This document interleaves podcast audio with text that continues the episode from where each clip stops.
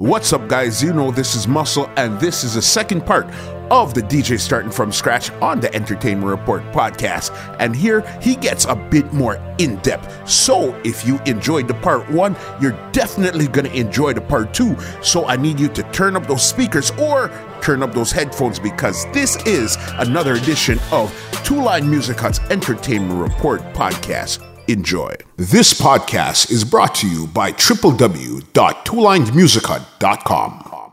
You're going to go down the rabbit hole of music, and where it leads you, it leads you. And I've always been like that. Mm-hmm. Like, even when I go into clubs, unless I'm doing like a specialty party, mm-hmm. It's open season. I just kind of click on my crate and just go.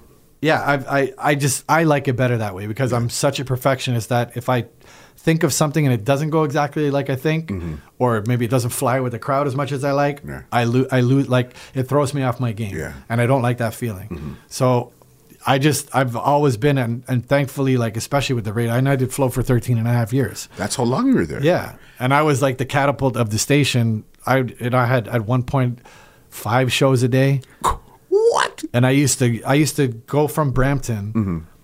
They want to talk about paying your dues. Yeah. I used to drive from Brampton. Mm-hmm. Every morning I would leave there about 5:30, 5:45, get there to do my morning show. Okay. I would go home. Mm-hmm. And I would drive back for the 5 o'clock show and go home. Wow. And then we started to change it where I would go in the morning, and then I would record sometimes. But they didn't like the recording too much, and I didn't like the recording. I like to be there with the host and see everything that's going on, in case we needed to break, do something, or someone would come in. Yeah. But eventually, it just got to the point where it's like I would go in, and then I would record the 5, and mm-hmm. I would record, the 7, or whenever they would put me on. Yeah. You know what I mean? Because they just kept adding shows. Because you were just that popular on that station. Not even that. I wouldn't even. Well, I guess it's a combination of that. Yeah, mm-hmm. I was, because I was probably on also the most. Yeah. You know what I mean? Yeah. So I was like, clearly, you will be the popular guy. I think it was a combination of both. I was getting great ratings. Yeah. As far as Flo is concerned, I was the spikes in Flo's programming. Yeah. But it was just. But they just had so much trust in me. Like Wayne, he really had a lot of trust in me, and a couple of the PDs that we had before had trust in me. Mm-hmm. You know what I mean? And I think they just came to the point where if it's not broke, don't leave him alone. Let him go. Let him do what he has to do. You know what I mean? And I think it was always a beautiful thing. Mm-hmm. And, we had so many, like the Caravana show with Jay-Z, Kanye, Rihanna. Like, we had so many great moments in there. Yeah. And it was a beautiful learning process for me. You know what I mean? And it really trained me. And obviously when all that changed, when they sold themselves and Bell bought them. Mm-hmm. And then Bell let them go. So that was basically, I guess that's how you ended up leaving Flo, was when everybody got let go after the slaughterhouse, we call it. Yeah. They came in and they cleaned house but from literally, top to bottom. It was a slaughterhouse. Yeah. So literally what happened was they were like, we need all the employees to come to the back office. So everybody went to the back. Yeah. And then the big wigs from Bell came in. Mm-hmm. And we were literally, everybody was just, so one side of the room is just all the employees. Yeah. And you would just see, like, one by one, they would walk one person at a time. So, Michael, please come this way. Yeah. And you walk to the back office, come back with the head down. Wow. Come back, one by one. We're just watching people like, bing. What's going on? Bing, bing. Did you get, nope. They let me go. Oh, my God, they let you go? Yeah, they let me go one by one. Bang, bang, bang, everybody. Hmm. They called me, and I got the Willy Wonka ticket. Yeah. You know what I mean? And the guy, as soon as I sat down, but again, all this was due just to, I was getting great ratings at the time. They didn't know who I was. Yeah. That guy had no clue who I was. All they did was look, and they're like, we want one DJ, and okay, your ratings are great. Yeah. Let's take him. You come. You know what I mean? Mm-hmm. So they took me. I think there was only 3 of us that made it out. Okay. You know what I mean? Yeah. I think about that. Out of the whole staff. And I heard this was marketing executives, everybody, like the whole... Everybody got cleaned out. Yep. You know what I mean? And then, so I was one of the last to get called in, not because they chose me, just however they had their orders or whatever. Yeah. And then everybody went to the restaurant across the street, and everybody's sitting in there, and then I walked in, and they're like, what did they say? Yeah. And I just went, well, they took me. And they're like, oh, of course they took you. You know what I mean? So, but then again, it was like, these are my friends. But again, you could feel it. Like, they're like, motherfucker. You know what I mean? And I'm like, again, what do you want me to do? Yeah. I'm supposed to say no to the job? Yeah. This is the big leagues now. Yeah. Now I'm Virgin. This is like, this is the shit. Mm. You know, Seacrest thing and me. You know what I mean? Like, this is the shit. That's crazy. So yeah, everybody was just let go. It was a horrible, horrible scene. Yeah. You know what I mean? If I didn't want that job, there's nothing I would have loved more than to take the ticket and be like, have one of those movie moments where you're like, no! Get out of here with that. We're all going down together. But no. But I wanted that job. Yeah, yeah. You know what I mean? I was like, I was exhausted from Flo. Yeah. 13 and a half years, so many shows a day. You know what I mean? Like, it was ridiculous. Like, even in the last months of Flo, the morning show wasn't doing well. So what did they do? Okay, we're gonna put you on in 7, 6, or 7, 8, and 9. Yeah. I was on more than the host. Yeah, like, it's not even funny. Like it's fact. Like, it was crazy to a point where I was like, okay, come on now. Now to show you how shitty I was at business. Yeah, I did this for 13 and a half years. Yeah, and making garbage money because I was making so much money in the clubs. Yeah, and that was keeping you in the club. So I did all this. I was salary. Yeah, but I was making like, I think, 30,000. What? Now think about this. So I'm making this. I'm the highest rated on Flo. Yeah, I was on more than the host, and then it was the one day. This changed everything for me. Yeah. There was one day somebody was talking, and they were like, do you know how much the morning show makes? Yeah. They're making three figures. And I said, what? I said, what? I thought everybody was making money like me. Yeah. So it never dawned on me. I was like, I thought everybody, to me, I was like, it's 30 grand. I got benefits. I'm good. You know what I mean? I don't, whatever. Yeah. Then I heard that and I was like, are you fucking kidding me? I was like, and this was near the end. And I was like, all these years I could have been making all that money. I was like, okay, cool. Went to my boss, and then all this sales stuff happened. As soon as I got into Bell, they're like, my boss even sat me down. He's like, do you know you are only making 30-something thousand a year? And I was like, and then immediately, I'm not going to say how much I'm making now because I make a lot more, but immediately, like, pretty much tripled my salary. Yeah. Just like that. Bang. Just like that. Here. That's how you knew. I was like, now I'm in the big leagues. Yeah. So now there's no more fucking around. Yeah. Like, this is life. Now this is my serious career. I worked my whole life to get here. Yeah. And I'm here. Yeah. You know what I mean? So now I'm on Virgin, which is the biggest shit. You know what I mean? And it's progressed now into, iHeart. And now I have my own channel on the iHeart app. Yeah. So it's like, it just became this amazing thing for me. Were you ever on G also? Never. You were never on G? Never. Nor would I ever. Yeah. I don't know why I thought you had done Flo, you did G, and then you got to Virgin. I did Flo because, remember, Bell bought Flo, but they had to let them go because they had too many stations.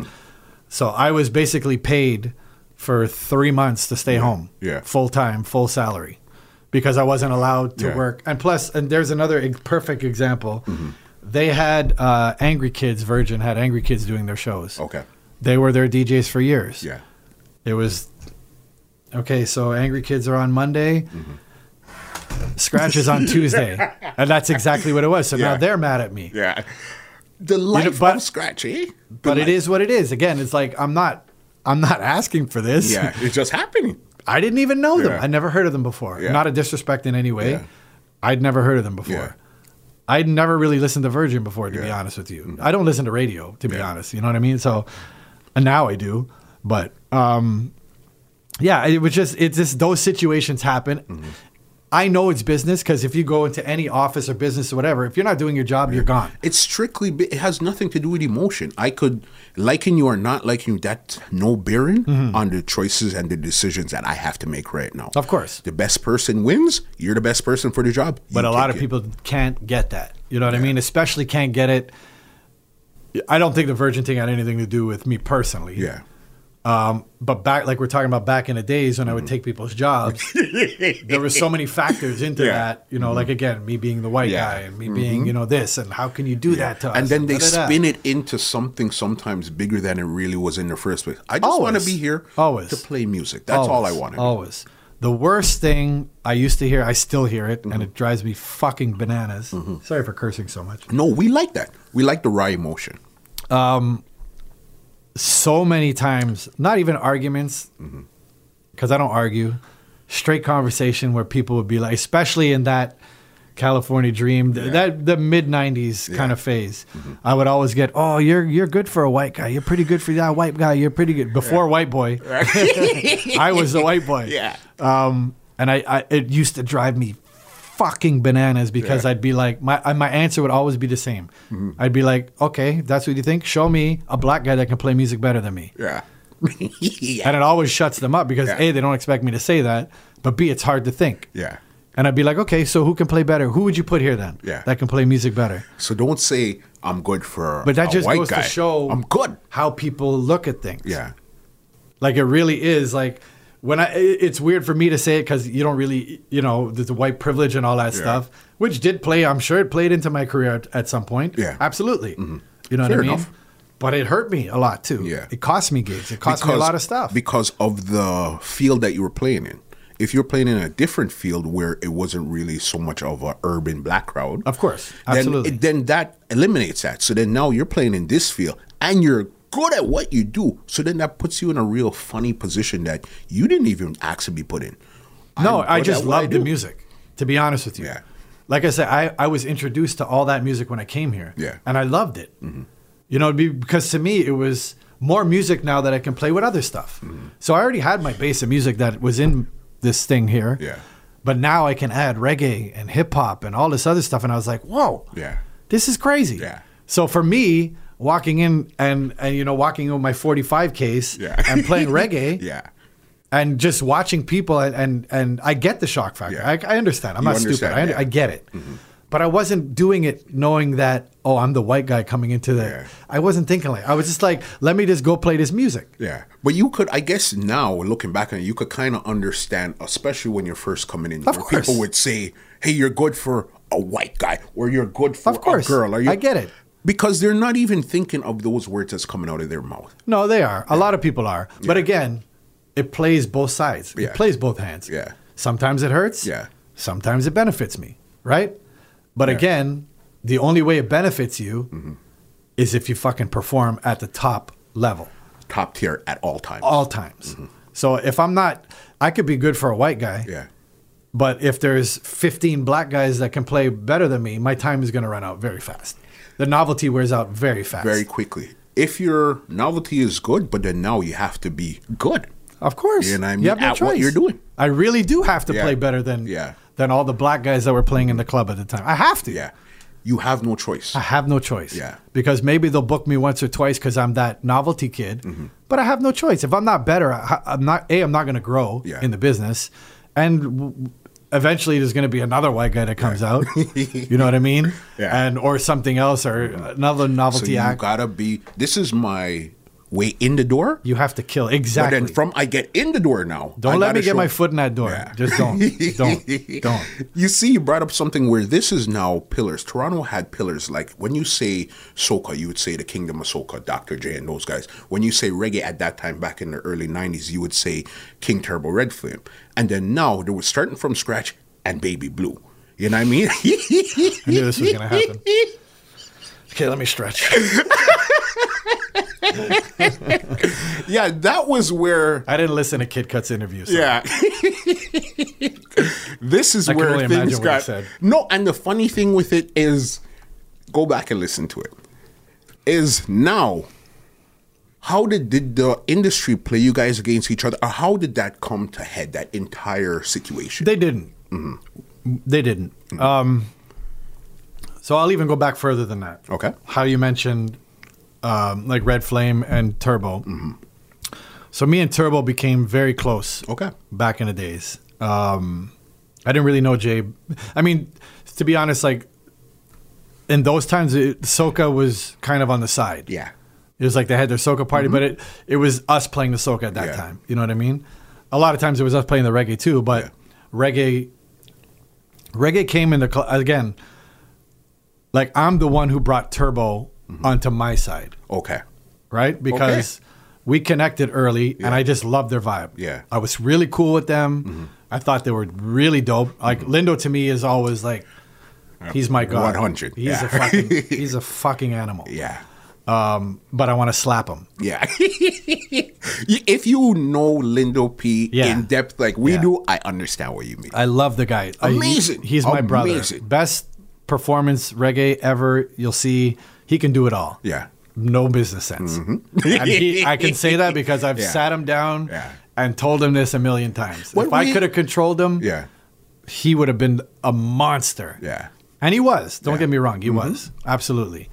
But the greatest. Yeah. Absolute greatest. The things like the when I think back to the times, me, him, Turbo, like we had some amazing, amazing times. I've seen you guys do But it was just, again, it was like a business thing, right? Mm-hmm. Like me and Lindo have literally started out together, known each other forever. Okay. But he was doing his thing and he was hardcore into the reggae. Yeah.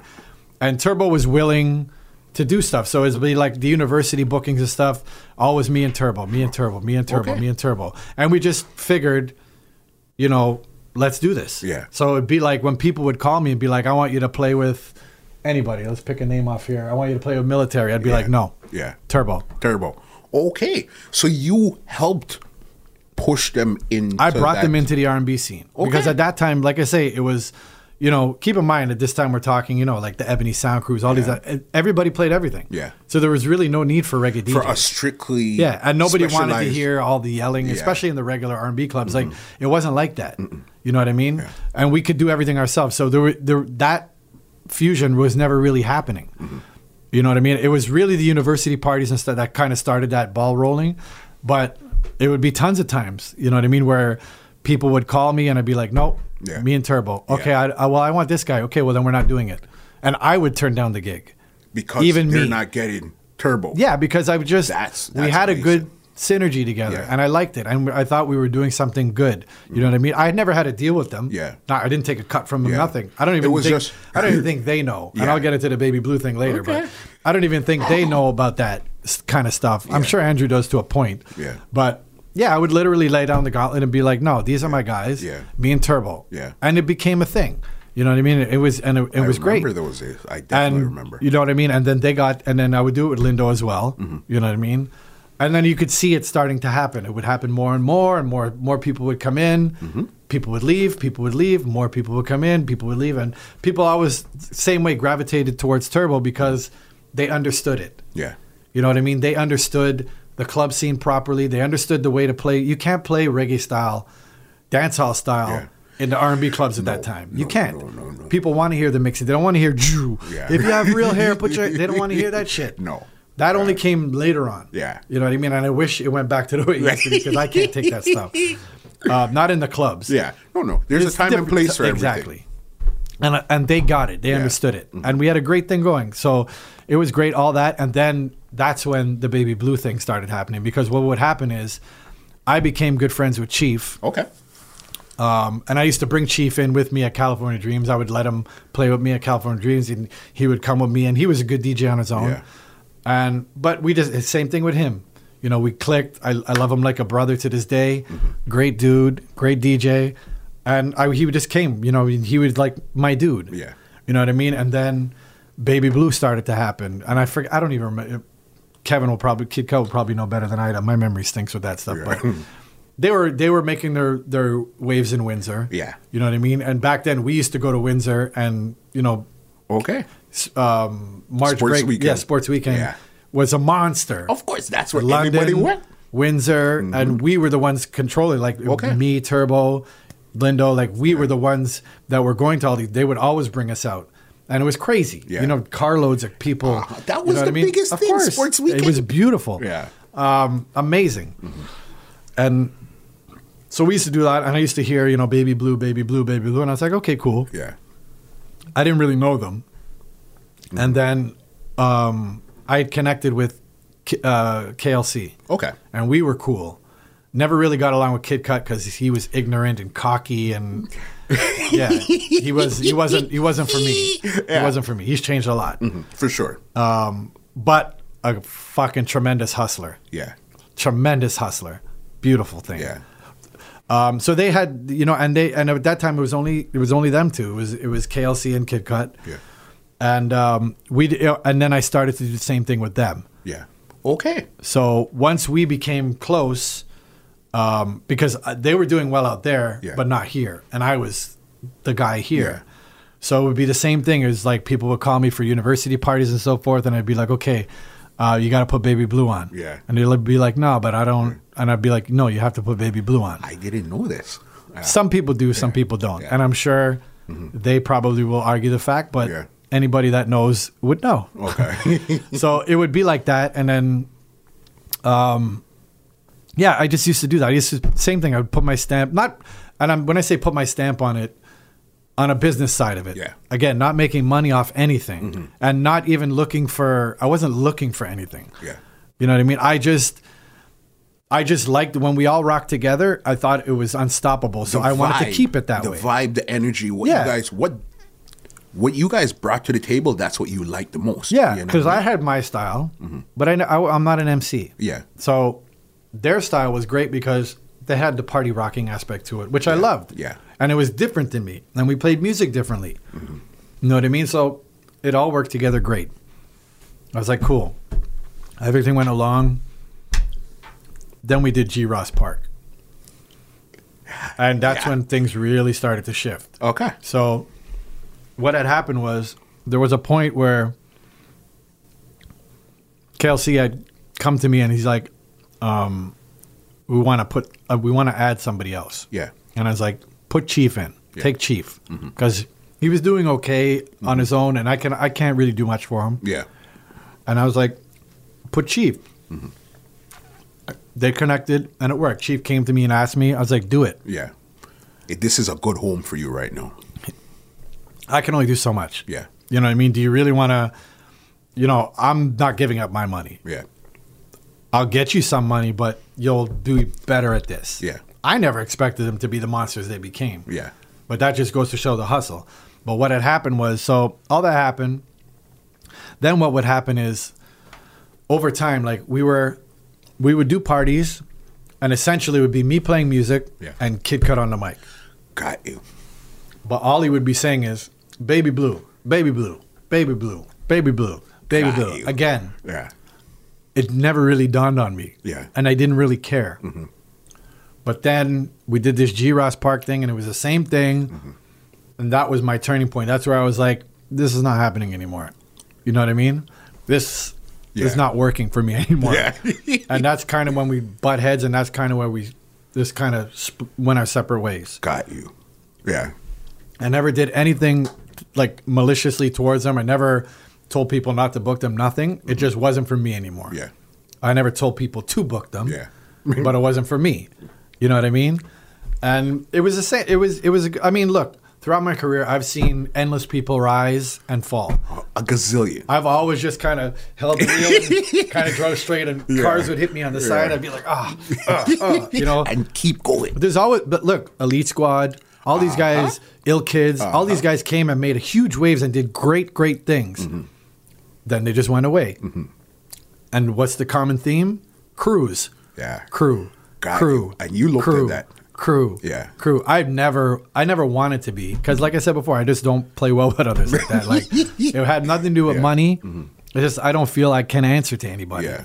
And I didn't feel like the only thing I wish I had a Kid Kut. Yeah. A MC to really. Because he's great. Like he's great at what he does. Amazing. And he's been able to like shift with the time and he's grown into a smart businessman. He always was a smart businessman, but he's just grown into like he's grown into a proper all around music business person now. You know what I mean? So that's the only thing I never had that I wish I had. You know what I mean? I think me with a power MC back in the days, even now, would be a fucking monster wave to deal with.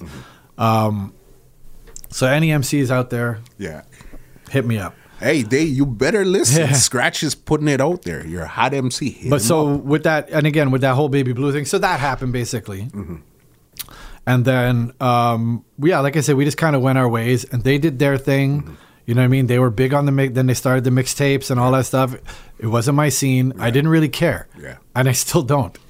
I really don't. Yeah. You know what I mean? People, when you say people would pit us against each other, yeah, they would. Yeah. I didn't, and they didn't. got you. It's just the beat, but it's always because remembered. It was easy to do because we were the two. Mm-hmm. We were the two major players.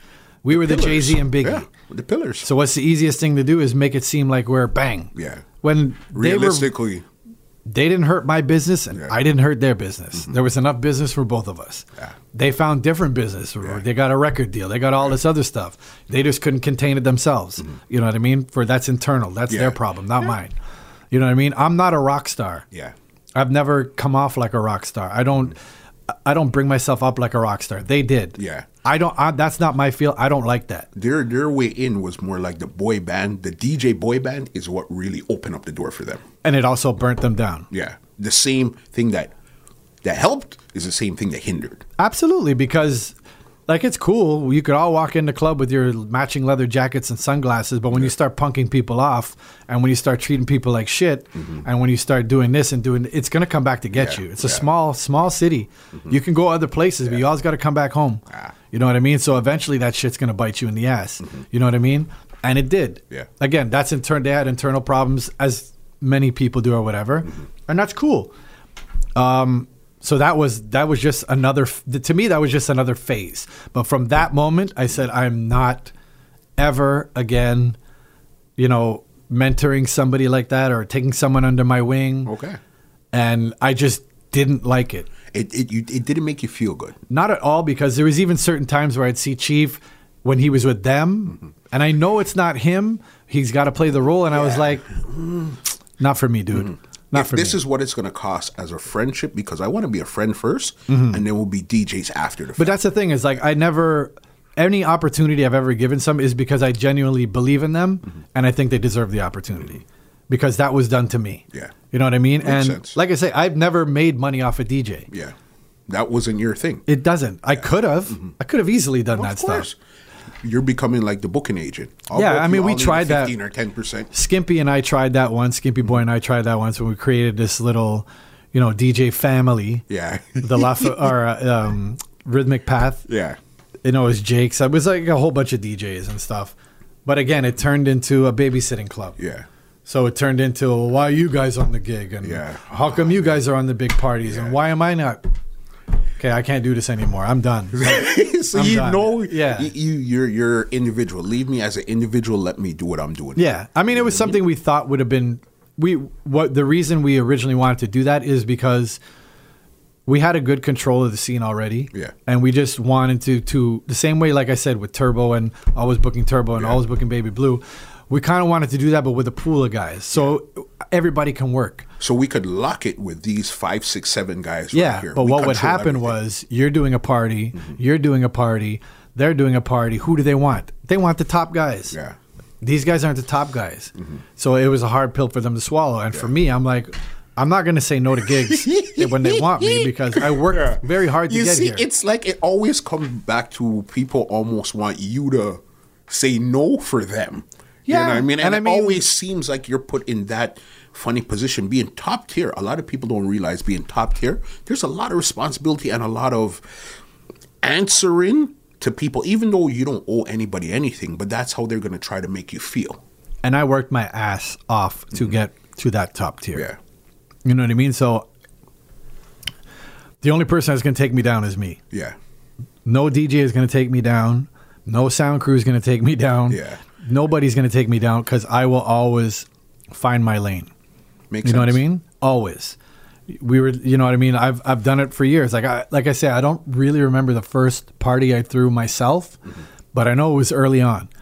Just because, and the reason I've always done those things is because I wanted to be able to play my music my way, my thing my way, and create parties that would, you know, fit it. We were the first ones to do, you know, 333 King. Yeah. It was an empty building, concrete building, and we brought Kid Capri and all. Like, you know what I mean? Like, there's crazy, crazy stories. Yeah. You know what I mean? Like, literally walking out with a backpack with like almost $100,000 after Caravana, and just like we're sitting on the floor, like with a crew of us, and just throwing money on the floor and be like, "Here's your share. Here's your share. Here's your share. Here's your share."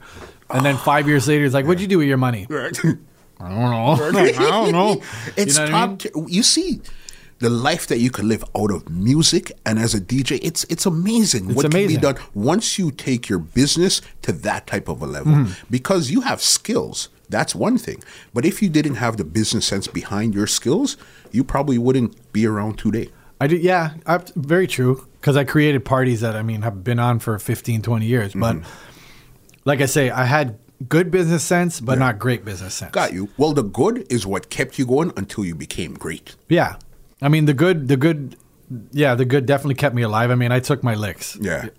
Trust me, I took my licks. And a lot of people don't see that part. Been ripped off endless amounts of, like, hundreds of, like, thousands of dollars. Like, just because we didn't know the difference. You know, we do these Caravana parties. Yeah. And bound security guards are like stuffing fucking, you know, shit in their pockets, money, and they're leaving money. And we're like, I don't know. Yeah. I was busy doing that. And you were busy doing, we had never done this stuff before. Yeah. You know what I mean? We did Armory and, you know, it was our party. And by 9:30, there was like 2,000 people outside. And I was doing security the whole night. I didn't even DJ because I had to just like, I was like, somebody got to do something. Yeah. And you had to take care of it. It was just like, it was crazy, crazy times. You know what I mean? It's just like, but again, had I not gone through those things, like people always ask me like, oh, if I started DJing now, I wouldn't like it. Yeah. Yeah. And I would give up because it's so hard now. Mm-hmm. You know what I mean? I don't have that Kid Kut mentality and I don't have that DJ Khaled mentality. Yeah. I'm not a hustler like that. You hustle with your hands on a turntable or a laptop, but not. I hustle below the radar. Yeah. That's the way I like to think of it. Just because, like, all the parties I do, like, most people don't know I started Redemption. Most people don't know, you know, you're jumping out the window because that's where we're going to get. Because I know when it comes to two staple monsters that you had a great hand in was Redemption and Amnesia. Of course. Yeah. You know what I mean? Let's talk about those there. Well, Redemption started basically the same way I was just talking about. It was like I was getting tired of just the club reggae was the same reggae all the time. Yeah. Just like the house music and the club was the same 5 songs. Yeah. You know what I mean? I was just getting tired of it. And you know, part of it was my fault. Okay. Because I fell into the system. Yeah. And a lot of guys were following what I was playing. Yeah. You know what I mean? So if I'm playing these 5 house songs, then I'd go to another club and they're playing the same 5 house songs. Clearly these and then it caught on. Yeah. And then everybody's playing, you know, Atmosphere, Follow Me, da-da-da. Yeah. It's the same 5 song everywhere I went. And I was like, again, that was probably my fault because I didn't expand it. Yeah. And looking back on it, you know, I wish I had stuck to my guns on a few things. Yeah. But I was just so tired of it. And I was like, you know what? I want a reggae party where I can play the shit I really want to play. Yeah. You know what I mean? Like, not just the club surface stuff. Yeah. But I want to go in. I don't even want the club stuff. Yeah. You know what I mean? There's so much wicked reggae out there. And I was like, it doesn't get played on my side. I'm sure you guys, of course, were all playing it. Mm-hmm. But I was like, for me and for my crowd, there's nowhere to go because I'm not going to banquet halls. Mm-hmm. And I know a lot of my people are not. For sure. You know what I mean? But they love the music. Mm-hmm. That's why the fusion with Turbo was so great for them and me. Yeah. Because, you know, it brought them into the R&B scene and gave them a whole new following. Mm-hmm. And, you know, they would bring out their people too who would behave differently in our party. Makes sense.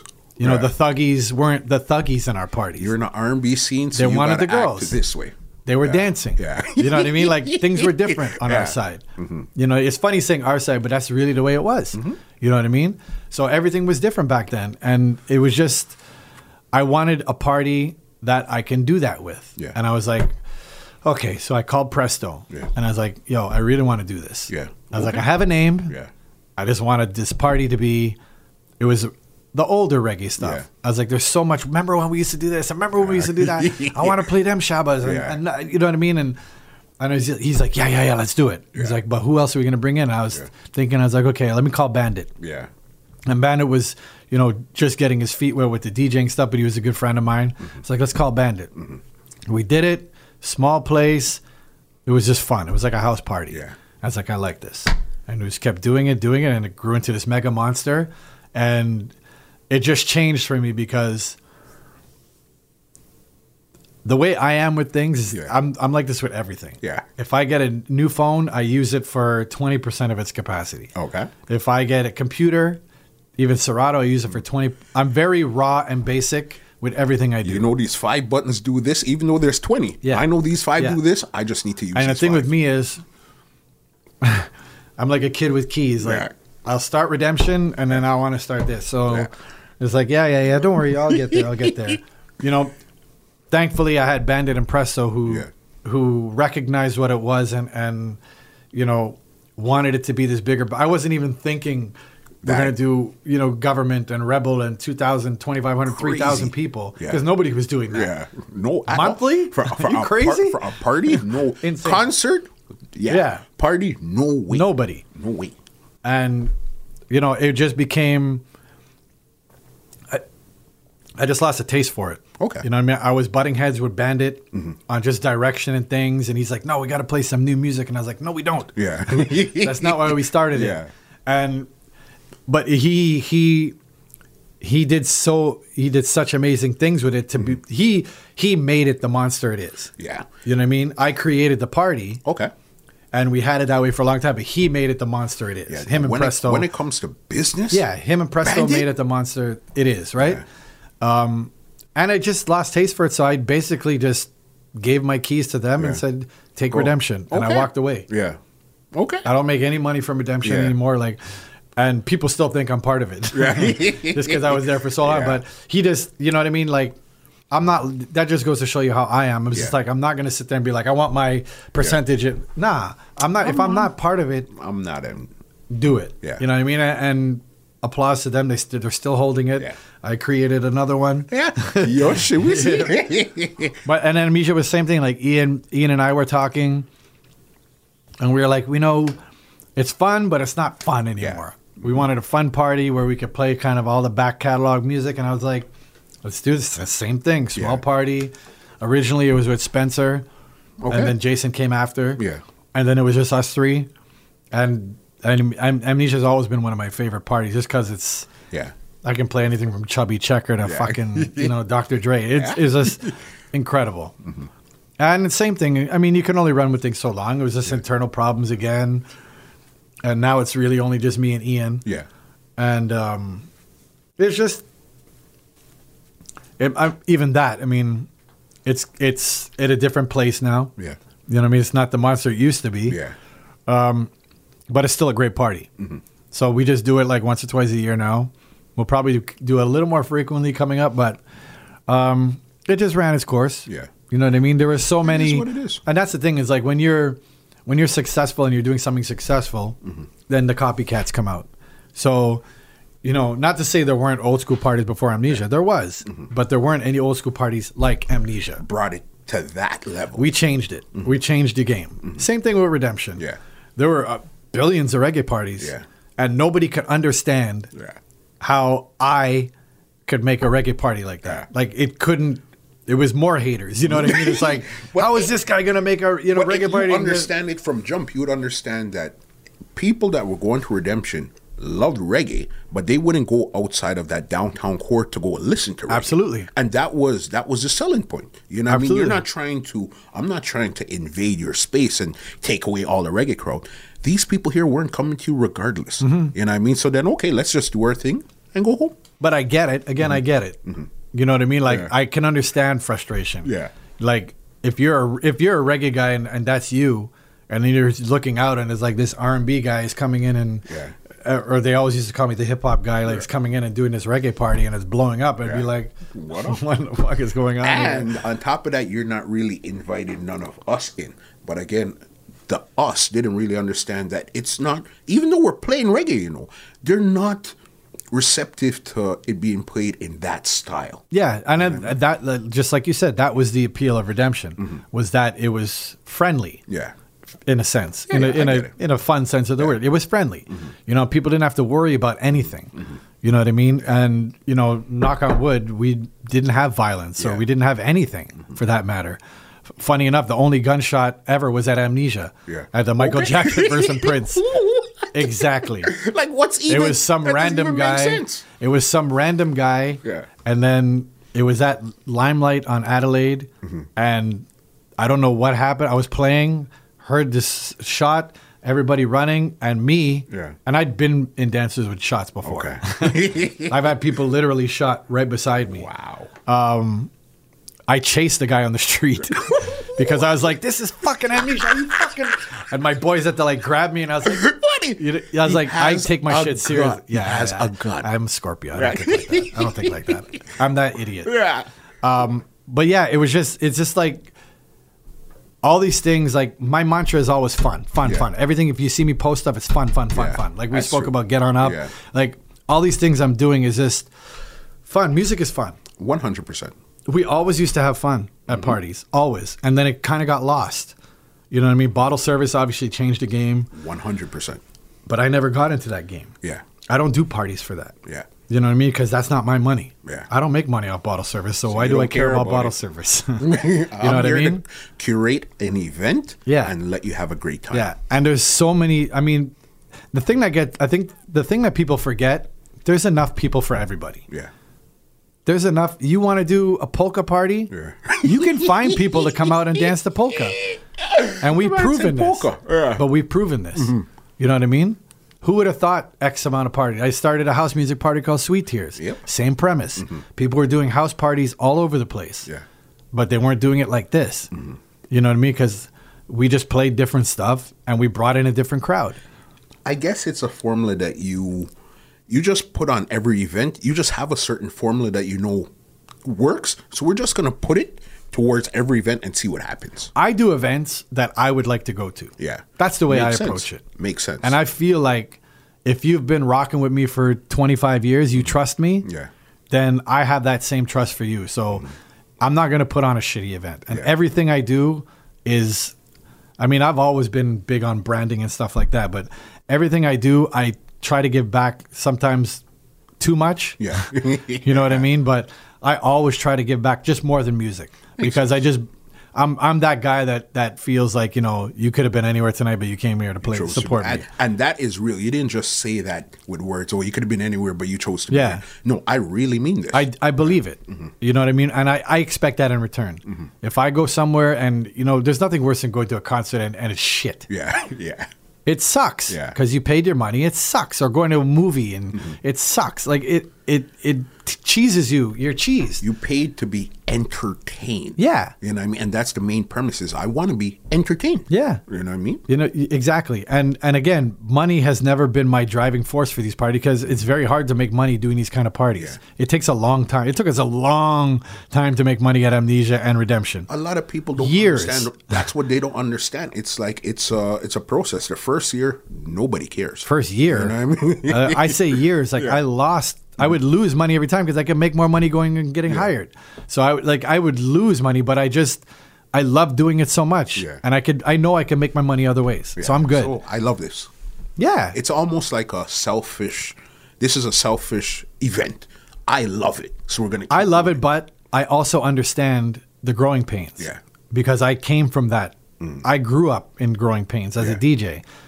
I'm willing to take the chance of passing on gigs, and I'm willing to do these other things and build it and spend money. Like if you came to the early Redemptions, I mean, we were giving out shit like crazy. Okay. Own pocket and not making a dime. Yeah. Your guest list full. Yeah. You know what I mean? But it's just to get people there. But it's brand because you have to remember. But the problem is, like we were talking, like I made the joke before about promoters who have no money and relying on every dollar that comes in. Those guys don't give back at all because they're just doing it for one purpose, to pay their bills. Mm-hmm. So it's a different mentality. Mm-hmm. I'm not doing it to pay. I don't care about that stuff. Yeah. I mean, obviously, I need to live. I got a family. I got to pay my bills. Mm-hmm.